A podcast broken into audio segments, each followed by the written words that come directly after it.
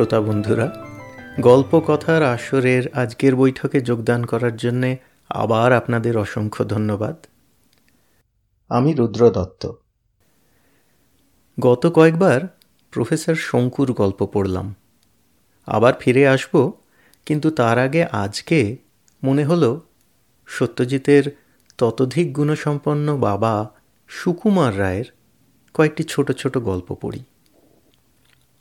সুকুমার রায়কে নিয়েও আজকের বাঙালিকে খুব বেশি বলার কিছু নেই। সত্যজিতের মতোই সুকুমারও এক অর্থে প্রচ্ছন্ন বিদ্রোহী ছিলেন। তার যুগটা ছিল অন্য। যার বিরুদ্ধে বিদ্রোহ করেছেন, সেই প্রতিবন্ধও ছিল অন্য। এবং সুকুমারের অন্যতম বিদ্রোহ বোধহয় সুকুমারের নিজস্ব সৃষ্ট ননসেন্স বা আবল তাবল এই ননসেন্সের প্রথম এবং একমাত্র স্রষ্টা যে সুকুমার, তা বলব না। সুকুমার নিজেই এবং সত্যজিৎ রায়ও সুকুমারের লেখার সঙ্গে ইংরেজ লেখকদের, যেমন এডওয়ার্ড লিয়ারের ছড়ার, বহু সাদৃশ্যের কথা বারবার তুলে ধরেছেন। কিন্তু সুকুমারের ননসেন্স যে নেহাতি বাঙালি ননসেন্স এবং শুধু বাঙালি নয়, তা সেই সময়ে, সেই সমাজে প্রথিত সেই সমাজকে কখনো প্রচ্ছন্ন ব্যঙ্গ করে, কখনো প্রকাশ্যে ঠাট্টা করে সেই সমাজের উন্নতি করতে চাওয়া। এবং একই সঙ্গে আমাদের মনের মধ্যের কোনো এক খুব ছোটবেলার নির্মল মানসিকতাকে নির্মল আনন্দ দেয়া। এইটা সুকুমার করতে পেরেছেন তার প্রায় সমস্ত লেখায়। খুব অল্প বয়সে সুকুমার চলে গেলেন। কিন্তু তার মধ্যেই ছড়া, কবিতা, গল্প, নাটক, ছোটদের জন্য লেখা মনজ্ঞ অথচ মনোহারী প্রবন্ধ সব কিছুই লিখে গেলেন। আরও কত লিখতেন, কি লিখতেন, কে জানে? লেখা ছাড়া অন্য কিছুও কি করতেন? প্রিন্টিং প্রেস নিয়ে বাংলায় তার বাবা যে বিপ্লব আরম্ভ করে দিয়ে গেছিলেন, তাকে আরও কতদূর চালিয়ে নিয়ে যেতেন? তা বলা যায় না। তাও আজকে সুকুমারের প্রতি তাঁর সাহিত্য থেকে ছোট্ট কয়েকটি গল্প একত্রিত করে তার প্রতি শ্রদ্ধা নিবেদন করছি। তিনটি গল্প। প্রথমেই চীনে পটকা। পাগলা দাশু গ্রন্থের অন্তর্ভুক্ত এবং দাশুকে নিয়ে যে চারটি গল্প সুকুমার লিখেছেন, এটি তার মধ্যে একটি। পাগলা দাশুর গল্পগুলি সবকটি বেশ আশ্চর্য উদাহরণ, যে ননসেন্স আর একেবারে বাংলার মাটিতে বসানো পাঠশালা টোল স্কুল কীভাবে একই সঙ্গে একই গল্পের মধ্যে বিরাজমান হতে পারে। দ্বিতীয়টি একটি ছোট্ট অনুগল্প, তার নাম সত্যি। এটা একটা ছোট্ট কথোপকথন এবং সেই কথোপকথন আরম্ভ থেকে শেষের মধ্যে বোঝার উপায় নেই যে এটা কি একটি চালবাজ লোক আর কাউকে গুল মারছে? নাকি এটাও সুকুমারের ননসেন্স বেয়ে বেয়ে আমরা একটা অন্য পৃথিবীতে পৌঁছে যাচ্ছি যেখানে এটাও সত্যি? আর তৃতীয়টি হলো ভাঙা তারা। একটি জাপানি রূপকথা অবলম্বনে সুকুমার রায় এই গল্প রচনা করেন।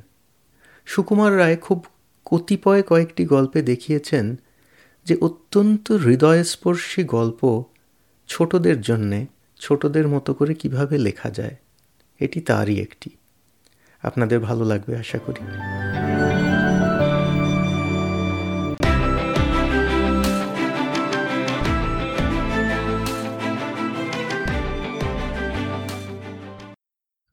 আমাদের রামপদ তাহার জন্মদিনে এক হাঁড়ি মিহিদানা লইয়া স্কুলে আসিল। টিফিনের ছুটি হওয়া মাত্র আমরা সকলেই মহা উৎসাহে সেগুলি ভাগ করিয়া খাইলাম। খাইল না, কেবল দাশু পাগলা দাশু যে মিহিদানা খাইতে ভালোবাসে না, তা নয়। কিন্তু রামপদকে সে একেবারেই পছন্দ করিত না। দুজনের মধ্যে প্রায়ই ঝগড়া চলিত। আমরা রামপদকে বলিলাম দাশুকে কিছু দে। রামপদ বলিল, কিরে দাশু খাবি নাকি? দেখিস, খাওয়ার লোক থাকে তো বল, আর আমার সঙ্গে কোনোদিন লাগতে আসবি না? তাহলে মিহিদানা পাবি। এমনি করিয়া বলিলে তো রাগ হইবারই কথা। কিন্তু দাশু কিছু না বলিয়া গম্ভীরভাবে হাত পাতিয়া মিহিদানা লইল, তারপর দারোয়ানের ছাগলটাকে ডাকিয়া সকলের সামনে তাহাকে সেই মিহিদানা খাওয়াইল। তারপর খানিক্ষণ হাঁড়িটার দিকে তাকাইয়া কি যেন ভাবিয়া মুচকি মুচকি হাসিতে হাসিতে স্কুলের বাহিরে চলিয়া গেল। পণ্ডিত মহাশয়, মানুষটি মন্দ নহেন। পড়ার জন্য প্রায়ই কোনো তাড়াহুড়ো করেন না। কেবল মাঝে মাঝে একটু বেশি গোল করিলে হঠাৎ সাংঘাতিক চটিয়া যান। সে সময় তাহার মেজাজটি আশ্চর্য রকম ধারালো হইয়া ওঠে। পণ্ডিত মহাশয় চেয়ারে বসিয়াই, নদী শব্দের রূপ করো বলিয়া ঘুমাইয়া পড়িলেন। আমরা বই খুলিয়া হড়বড় করিয়া যা তা খানিকটা বলিয়া গেলাম এবং তাহার উত্তরে পণ্ডিত মহাশয়ের নাকের ভিতর হইতে অতি সুন্দর ঘর শব্দ শুনিয়া বুঝিলাম, নিদ্রা বেশি গভীর হইয়াছে। কাজেই আমরাও স্লেট লইয়া কাটকুট আর দশ পঁচিশ খেলা শুরু করিলাম। কেবল মাঝে মাঝে যখন ঘরঘরানি কমিয়া আসিত, তখন সবাই মিলিয়া সুর করিয়া, নদী, নদ্দৌ ইত্যাদি আওড়াইতাম। দেখিতাম তাহাতে ঘুম পাড়ানি গানের মতো আশ্চর্য ফল পাওয়া যায়।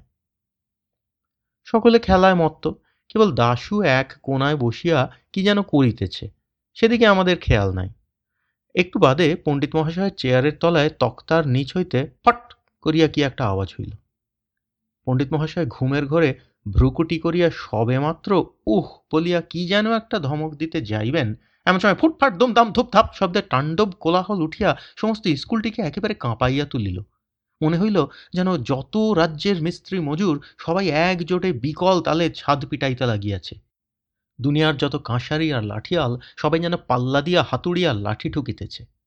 খানিক্ষণ পর্যন্ত আমরা, যাকে পড়ার বইয়ে কিংকর্তব্য বিমূঢ় বলে, তেমনি হইয়া হাঁ করিয়া রহিলাম। পণ্ডিত মহাশয় একবার মাত্র বিকট শব্দ করিয়া তারপর হঠাৎ হাত পাত ছুঁড়িয়া এক লাফে টেবিল ডিঙাইয়া একেবারে ক্লাসের মাঝখানে ধরফড় করিয়া পড়িয়া গেলেন। সরকারি কলেজের নবীন পাল বরাবরই হাই জাম্পে ফার্স্ট প্রাইজ পায়। তাহাকেও আমরা এরকম লাফাইতে দেখি নাই। পাশের ঘরে নিচের ক্লাসের ছেলেরা চিৎকার করিয়া কড়াকিয়া নামতা অড়াইতেছিল। তাহারাও হঠাৎ ভয়ে আড়ষ্ট হইয়া থামিয়া গেল। দেখিতে দেখিতে স্কুলময় হুলুস্থুলু পড়িয়া গেল। দারোয়ানের কুকুরটা পর্যন্ত যার পর নাই ব্যস্ত হইয়া বিকট ঘেউ ঘেউ শব্দে গোলমালের মাত্রা ভীষণ রকম বাড়াইয়া তুলিল। মিনিট পাঁচেক ভয়ানক আওয়াজের পর যখন সব ঠান্ডা হইয়া আসিল, তখন পণ্ডিত মহাশয় বলিলেন, কিসের শব্দ হইয়াছিল দেখো দারোয়ানজি একটা লম্বা বাঁশ দিয়া অতি সাবধানে আস্তে আস্তে তক্তার নিচ হইতে একটা হাঁড়ি ঠেলিয়া বাহির করিল। রামপদর সেই হাঁড়িটা তখনও তাহার মুখের কাছে একটুখানি মিহিদানা লাগিয়াছিল। পণ্ডিত মহাশয় ভয়ানক ভ্রুকুটি করিয়া বলিলেন, এ হাঁড়িটা কার? রামপদ বলিল, আজ্ঞে আমার। আর কোথা যায়? অমনি দুই কানে দুই পাক, হাঁড়িতে কি রেখেছিলি? রামপদ তখন বুঝিতে পারিল যে, গোলমালের জন্য সমস্ত দোষ তাহার ঘাড়ে আসিয়া পড়িতেছে। সে বেচারা তাড়াতাড়ি বুঝাইতে গেল আগে ওর মধ্যে মিহিদানা এনেছিলাম। তারপর মুখের কথা শেষ না হইতেই পণ্ডিত মহাশয় বললেন, তারপর মিহিদানাগুলো চিনে পটকা হয়ে ফুটতে লাগল না? বলিয়াই ঠাস ঠাস করিয়া দুই চড় অন্যান্য মাস্টারেরাও ক্লাসে আসিয়া জড়ো হইয়াছিলেন, তাহারাও এক বাকে হাঁ করিয়া রুখিয়া আসিলেন। আমরা দেখিলাম বেগতিক, বিনা দোষে রামপদ বেচারা মার খায় বুঝি। এমন সময় দাশু আমার স্লেটখানা লইয়া পণ্ডিত মহাশয়কে দেখাইয়া বলিল, এই দেখুন, আপনি যখন ঘুমোচ্ছিলেন, তখন ওরা স্লেট নিয়ে খেলা করছিল। এই দেখুন কাটকুটের ঘর কাটা। স্লেটের উপর আমার নাম লেখা। পণ্ডিত মহাশয় আমার উপর প্রচণ্ড এক চড় তুলিয়াই হঠাৎ কেমন থতমত খাইয়া গেলেন। তারপর দাশুর দিকে কটমট করিয়া তাকাইয়া বলিলেন চপ্র কে বলেছে আমি ঘুমাচ্ছিলুম? দাশু খানিক্ষণ হাঁ করিয়া বলিল, তবে যে আপনার নাক ডাকছিল? পণ্ডিত মহাশয় তাড়াতাড়ি কথা ঘুরাইয়া বলিলেন, বটে, ওরা সব খেলা করছিল, আর তুমি কি করছিলে? দাশু অম্লায়ন বদলে বলল, আমি পটকায় আগুন দিচ্ছিলাম। শুনিয়াই সকলের চক্ষু স্থির। ছোকরা বলে কি? প্রায় আধ মিনিট কাহারও মুখে আর কথা নাই। তারপর পণ্ডিত মহাশয় হঠাৎ একেবারে হুঙ্কার দিয়া বলিলেন, কেন পটকায় আগুন দিচ্ছিলে? দাশু ভয় পাইবার ছেলেই নয়। সে রামপদকে দেখাইয়া বলিল, ও কেন আমায় মিহিদানা দিতে চাচ্ছিল না? এমন অদ্ভুত যুক্তি শুনিয়া রামপদ বলিল, আমার মিহিদানা, আমি যা ইচ্ছা তাই করব। দাশু তৎক্ষণাৎ বলিয়া উঠিল, তাহলে আমার পটকা, আমিও যা ইচ্ছা তাই করব। এরূপ পাগলের সঙ্গে আর তর্ক করা চলে না। কাজেই মাস্টারেরা সকলেই কিছু ধমক ধমক করিয়া যে যার ক্লাসে চলিয়া গেলেন। সে পাগলা বলিয়া তাহার কোনো শাস্তি হইল না। ছুটির পর আমরা সবাই মিলিয়া চেষ্টা করিয়াও তাহার দোষ বুঝাইতে পারিলাম না। সে বলিল আমার পটকা রামপদর হাড়ি। যদি আমার দোষ হয় তাহলে রামপদরও দোষ হয়েছে। ব্যাস ওর মার খাওয়াই উচিত।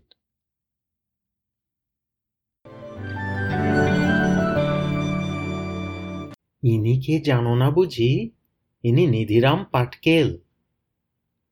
কোন নিধিরাম? ইয়ার মিঠাইয়ের দোকান আছে? আরে দুধ তা কেন? নিধিরাম ময়রা নয়। প্রফেসর নিধিরাম। ও, ইনি কি করেন? কি করেন আবার কি? আবিষ্কার করেন? ও, বুঝেছি। ওই যে উত্তর মেরুতে যায়, যেখানে ভয়ানক ঠান্ডা, মানুষজন সব মরে যায়। ধরুন আবিষ্কার বললেই বুঝি উত্তর মেরু বুঝতে হবে, বা দেশ বিদেশ ঘুরতে হবে। তাছাড়া বুঝি আবিষ্কার হয় না। ও তাহলে? মানে বিজ্ঞান শিখে নানা রকম রাসায়নিক প্রক্রিয়া করে নতুন নতুন কথা শিখছেন, নতুন নতুন জিনিস বানাচ্ছেন। ইনি আজ পর্যন্ত কত কি আবিষ্কার করেছেন, তোমরা তার খবর রাখো কি? ওর তৈরি সেই গন্ধবিকট তেলের নাম শোনি সেই তেলের আশ্চর্য গুণ।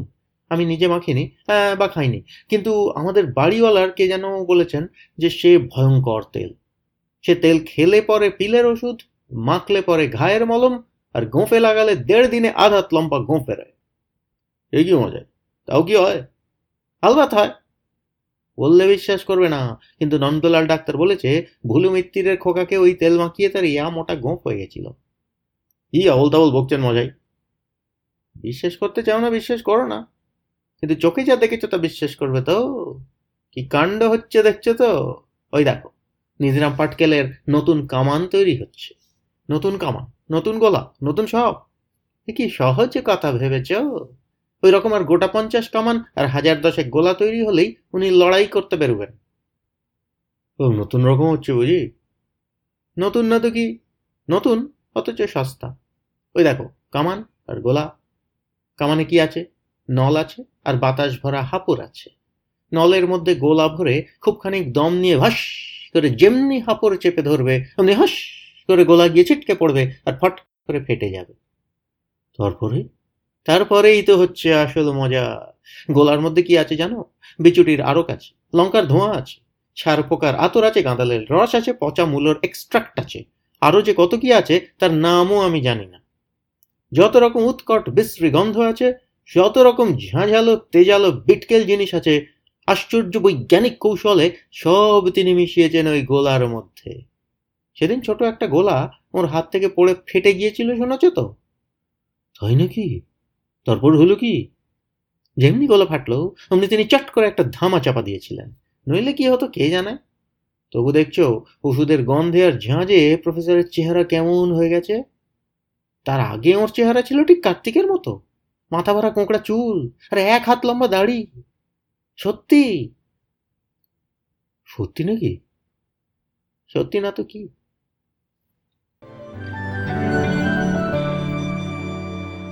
মাতারি কি আকাশের পরী? আকাশের পরী যারা, তাদের একটি করে তারা থাকে। মাতারি কি তার তারাটিকে রোজ সকালে শিশির দিয়ে ধুয়ে মেজে এমনি চকচক করে সাজিয়ে রাখত, যে রাত্রিবেলা সবার আগে তার উপরেই লোকের চোখ পড়ত। আর সবাই বলতো, কি সুন্দর! তাই শুনে শুনে আর সব আকাশপরীদের ভারী হিংসা হতো। তানে হচ্ছেন গাছের দেবতা।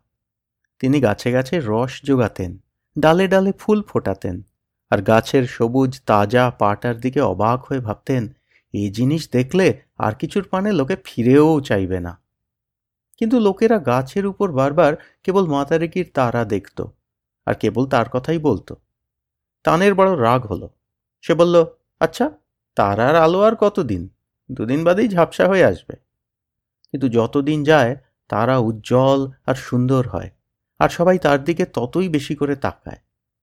একদিন অন্ধকার রাত্রে যখন সবাই ঘুমের ঘরে স্বপ্ন দেখছে, তখন তানে চুপি চুপি দুজন আকাশপরীর কানে কানে বলল, এসো ভাই, আমরা সবাই মিলে মাতারিকিকে মেরে তারাটাকে পেড়ে আনি।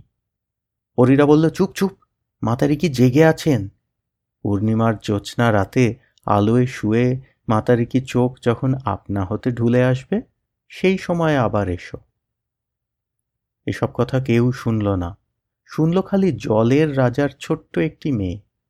রাজার মেয়ে রাত্রি হলেই সেই তারাটির ছায়া নিয়ে খেলতে খেলতে জলের নিচে ঘুমিয়ে পড়ত আর মাতারিকির স্বপ্ন দেখত। দুষ্ট পরীর কথা শুনে তার দু চোখ ভরে জল আসলো। এমন সময় দক্ষিণ হাওয়া আপন মনে গুনগুনিয়ে জলের ধারে এসে পড়ল। রাজার মেয়ে আস্তে আস্তে ডাকতে থাকল, দক্ষিণ হাওয়া শুনছ? ওরা মাতা রিকিকে মারতে চায়। শুনে দক্ষিণ হাওয়া হায় হায় করে কেঁদে উঠল। রাজার মেয়ে বলল, চুপ চুপ, এখন উপায় কি বলো তো? তখন তারা দুজনে পরামর্শ করল যে, মাতা রিকিকে জানাতে হবে, সে যেন পূর্ণিমার রাতে জেগে থাকে। ভোর না হতে দক্ষিণ হাওয়া রাজার মেয়ের ঘুম ভাঙিয়ে বলল, এখন যেতে হবে। সূর্য তখন স্নানটি সেরে সিঁদুর মেখে সোনার সাজে পূবের দিকে দেখা দিচ্ছেন। রাজার মেয়ে তার কাছে আবদার করল, আমি আকাশের দেশে বেড়াতে যাব। সূর্য তাঁর একখানি সোনালি কিরণ ছড়িয়ে দিলেন। সেই কিরণ বেয়ে বেয়ে রাজার মেয়ে উঠতে লাগল। সকালবেলার কুয়াশা দিয়ে দক্ষিণ হাওয়া তাকে ঘিরে চার দিকেতে ঢেকে রাখল। এমনি করে রাজার মেয়ে মাতারিকির বাড়িতে গিয়ে সব খবর বলে আসলো। মাতারিকি কি করবে? সে বলল, আমি আর কোথায় যাব? পূর্ণিমার রাতে এইখানেই পাহারা দেব। তারপর যা হয় হবে। রাজার মেয়ে ঝাপসা মেঘের আড়াল দিয়ে বৃষ্টি বেয়ে নেমে আসলেন। তারপর পূর্ণিমার রাতে তানে আর সেই দুষ্টু পরীরা ছুটে বেরুল মাতারিকির তারা ধরতে। মাতারিকি দুহাত দিয়ে তারাটিকে আঁকড়ে ধরে প্রাণের ভয়ে ছুটতে লাগল। ছুট ছুট ছুট। আকাশের আলোর নিচে ছায়াপথের ছায়ায় ছায়ায় নিঃশব্দে ছুটাছুটি আর লুকোচুরি। দক্ষিণ হাওয়া স্তব্ধ হয়ে দেখতে লাগল, রাজার মেয়ে রাত্রি জেগে অবাক হয়ে তাকিয়ে রইল। তারায় তারায় আকাশ পরি, কিন্তু মাতারিকি যার কাছেই যায়, সেই তাকে দূর দূর করে তাড়িয়ে দেয়। ছুটতে ছুটতে মাতারিকি হাঁপিয়ে পড়ল, আর সে ছুটতে পারে না। তখন তার মনে হলো, জলের দেশে রাজার মেয়ে আমায় বড় ভালোবাসে, তার কাছে লুকিয়ে থাকি। মাতারিকি ঝুপ করে জলে পড়েই ডুব ডুব ডুব একেবারে জলের তলায় ঠান্ডা কালো ছায়ার নিচে লুকিয়ে রইল। রাজার মেয়ে অমনি তাকে শ্যাওলায় ঢেকে আড়াল করল। সবাই তখন খুঁজে সারা, কোথায় গেল কোথায় গেল? একজন পরি বলে উঠল, ওই ওখানে, জলের নিচে। তানে বললেন, বটে, মাতারিকে লুকিয়ে রেখেছ কে? রাজার মেয়ের বুকের মধ্যে দূর দূর করে কেঁপে উঠল, কিন্তু সে কোনো কথা বলল না। তখন তানে বলল আচ্ছা দাঁড়াও, আমি এর উপায় করছি। তখন সে জলের ধারে নেমে এসে হাজার গাছের শিকড় মেলে শোঁ শোঁ করে জল টানতে লাগল। মাতারিকি জল ঝেড়ে উঠে আসলো। জলের নিচে আরামে শুয়ে তার পরিশ্রম দূর হয়েছে, এখন তাকে ধরবে কে? আকাশময় ছুটে ছুটে কাহিল হয়ে সবাই বলছে, আর হলো না। তানে তখন রেগে বলল, হতেই হবে। এই বলে হঠাৎ সে পথের পাশের একটা মস্ত তারা কুড়িয়ে নিয়ে মাতারিকির হাতের দিকে ছুঁড়ে মারল। ঝনঝন করে শব্দ হলো, মাতারিকি হায় হায় করে কেঁদে উঠল, তার এতদিনের সাধের তারা সাত টুকরো হয়ে ভেঙে পড়ল। তানে তখন দৌড়ে এসে সেগুলোকে দুহাতে করে ছিটিয়ে দিলেন আর বললেন, এখন থেকে দেখুক সবাই আমার গাছের কত বাহার? দুষ্টুপরীরা হো হো করে হাসতে লাগল। এখনও যদি দক্ষিণ হাওয়ার দেশে যাও, দেখবে সেই ভাঙা তারার সাতটি টুকরো আকাশের নিচে একই জায়গায় ঝিকমিক করে জ্বলছে। ঘুমের আগে রাজার মেয়ে এখনও তার ছায়ার সঙ্গে খেলা করে। আর জোৎস্না রাতে দক্ষিণ হাওয়ায় মাতারিকির দীর্ঘশ্বাস শোনা যায়।